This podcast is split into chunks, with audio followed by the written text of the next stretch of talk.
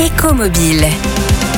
C'est l'info de cette semaine. Les autoroutes Paris-Normandie, c'est-à-dire les 210 km d'A13 et d'A14, seront les premiers axes autoroutiers existants en France à être transformés en flux libre. Les travaux viennent tout juste de commencer. Mais en quoi est-ce que ça consiste, les péages en flux libre? Eh bien, c'est ce que l'on voit avec mon invité, José Lito Bellé, l'un des responsables du projet Flux libre Paris-Normandie.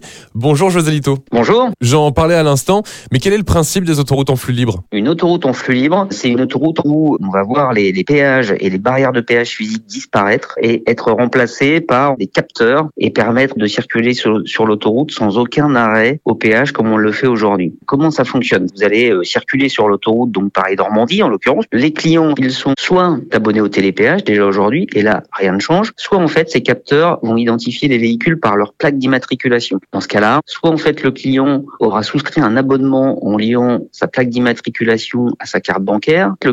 Devra aller soit en s'identifiant avec la plaque d'immatriculation sur le site internet de la société et aura 72 heures pour régler son péage après son passage. Quels sont les avantages des autoroutes en flux libre? Alors l'avantage principal en fait c'est un trajet plus fluide. Euh, en plus sur cet axe normand, pour les grands week-ends notamment, il peut arriver que euh, ces barrières de péage génèrent quelques bouchons. Ensuite c'est plus de simplicité. Pour faire un Paris-Con on s'arrête parfois cinq fois et donc on n'aura plus à payer qu'une seule fois pour son trajet. C'est ensuite plus de sécurité. Quand ils approchent une barrière de péage, ils peuvent être un peu stressés. On choisit sa voie de péage ou on cherche parfois son moyen de paiement dans le véhicule. Bon bah demain on enlève ce point de passage du péage et donc euh, cette situation qui peut être un peu parfois stressante pour le client. Et puis dernier bénéfice, ça sera un passage plus responsable. On va consommer moins de carburant, notamment pour les poids lourds, et ça représente en fait euh, cumulé sur une année 25 000 tonnes de CO2 qui seront donc économisées, donc euh, plus responsables pour l'environnement. Que vont devenir les, les anciennes barrières de péage et les sites aux alentours? L'ensemble des installations de péage vont être déconstruits et ça nous permettra de rendre 28 hectares précisément en fait à la nature le long de notre réseau. José Lito Bellé, vous êtes l'un des responsables du projet Flux Libre Paris-Normandie.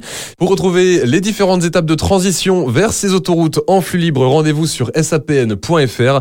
À noter que l'on devrait voir apparaître ces premiers péages dernière génération d'ici l'été 2024 et la fin des travaux est prévue à l'horizon 2027. Retrouvez toutes les chroniques de Sanef 177 sur sanef177.com.